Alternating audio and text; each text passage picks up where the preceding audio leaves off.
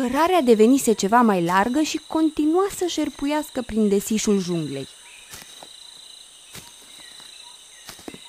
Soarele amiezii devenea tot mai fierbinte, când ajunse la marginea unui mic lac. Pe când lua puțină apă să se răcorească, Eu n-aș bea-o dacă aș fi în locul tău. Jonathan privi în jur și văzu un bătrân așezat în genunchi pe mal, curățând câțiva peștișori. Lângă banca lui veche se afla un coș și trei undițe fixate în noroi, cu sforile aruncate în apă. Merge pescuitul. Nu, prichindei ăștia sunt tot ce-am prins astăzi. Bătrânul tăie peștișorii în bucăți și aruncă într-o tigaie fierbinte pusă deasupra unui foc. Peștii care sfârâiau în tigaie miroseau delicios. Ce momeală folosiți? Nu e nimic rău cu momeala mea, fiule. Am prins ce e mai bun din ce a mai rămas în lacul ăsta. Simțind că acest pescar e cam singur, Jonathan se gândi că ar putea afla mai multe de la el doar rămânând tăcut o vreme. În cele din urmă, bătrânul pescar îi făcu semn să se așeze lângă foc și îi dădu câțiva peștișori și un pic de pâine. Jonathan mâncă înfometat, deși se simțea vinovat să ia o parte din masa și așa săraca a omului.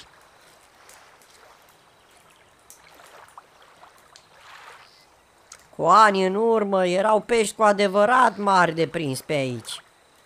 Dar au fost prinși cu toții. Acum n-au mai rămas decât cei mici. Dar cei mici vor crește, nu? Privea iarba înaltă care creștea în apa de la mal, unde puteau să se ascundă o mulțime de pești. Nu, cei mici sunt prinși prea repede de toți cei care pescuiesc aici. Dar nu e numai atât. La capătul îndepărtat al lacului, oamenii aruncă gunoi. Uite, vezi mizeria aia deasă care se întinde lângă mal? De ce îți iau alții pești și aruncă gunoi în lacul tău?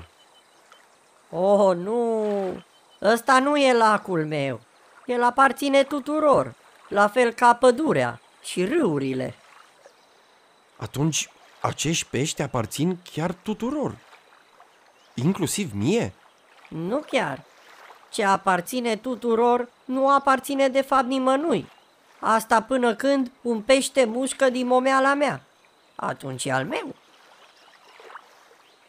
Nu înțeleg. Peștii aparțin tuturor, ceea ce înseamnă că de fapt nu aparțin nimănui, până când unul mușcă momeala ta. Pe urmă, peștele e al tău? Dar faci ceva ca să ai grijă de pești sau să-i ajut să crească? Sigur că nu.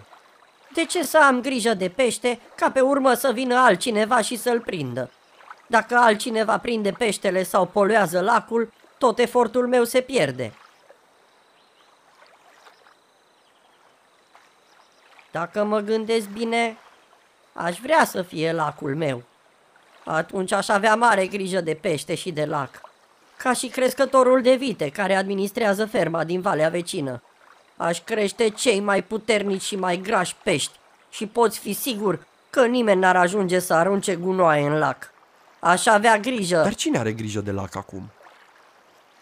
Lacul e administrat de Consiliul Lorzilor. La fiecare patru ani ei sunt aleși și pe urmă angajează un administrator pe care îl plătesc foarte bine din impozitele mele. Administratorul ar trebui să împiedice prea mult pescuit sau aruncarea gunoaielor. Ce e mai nostim e că de obicei prietenii lor zilor sunt cei care pescuiesc cât vor și aruncă gunoi cât le place. E bine întreținut lacul. După cum vezi și tu. Uită-te ce am prins astăzi. Pare că peștele se face cu atât mai mic cu cât salariul administratorului e mai mare.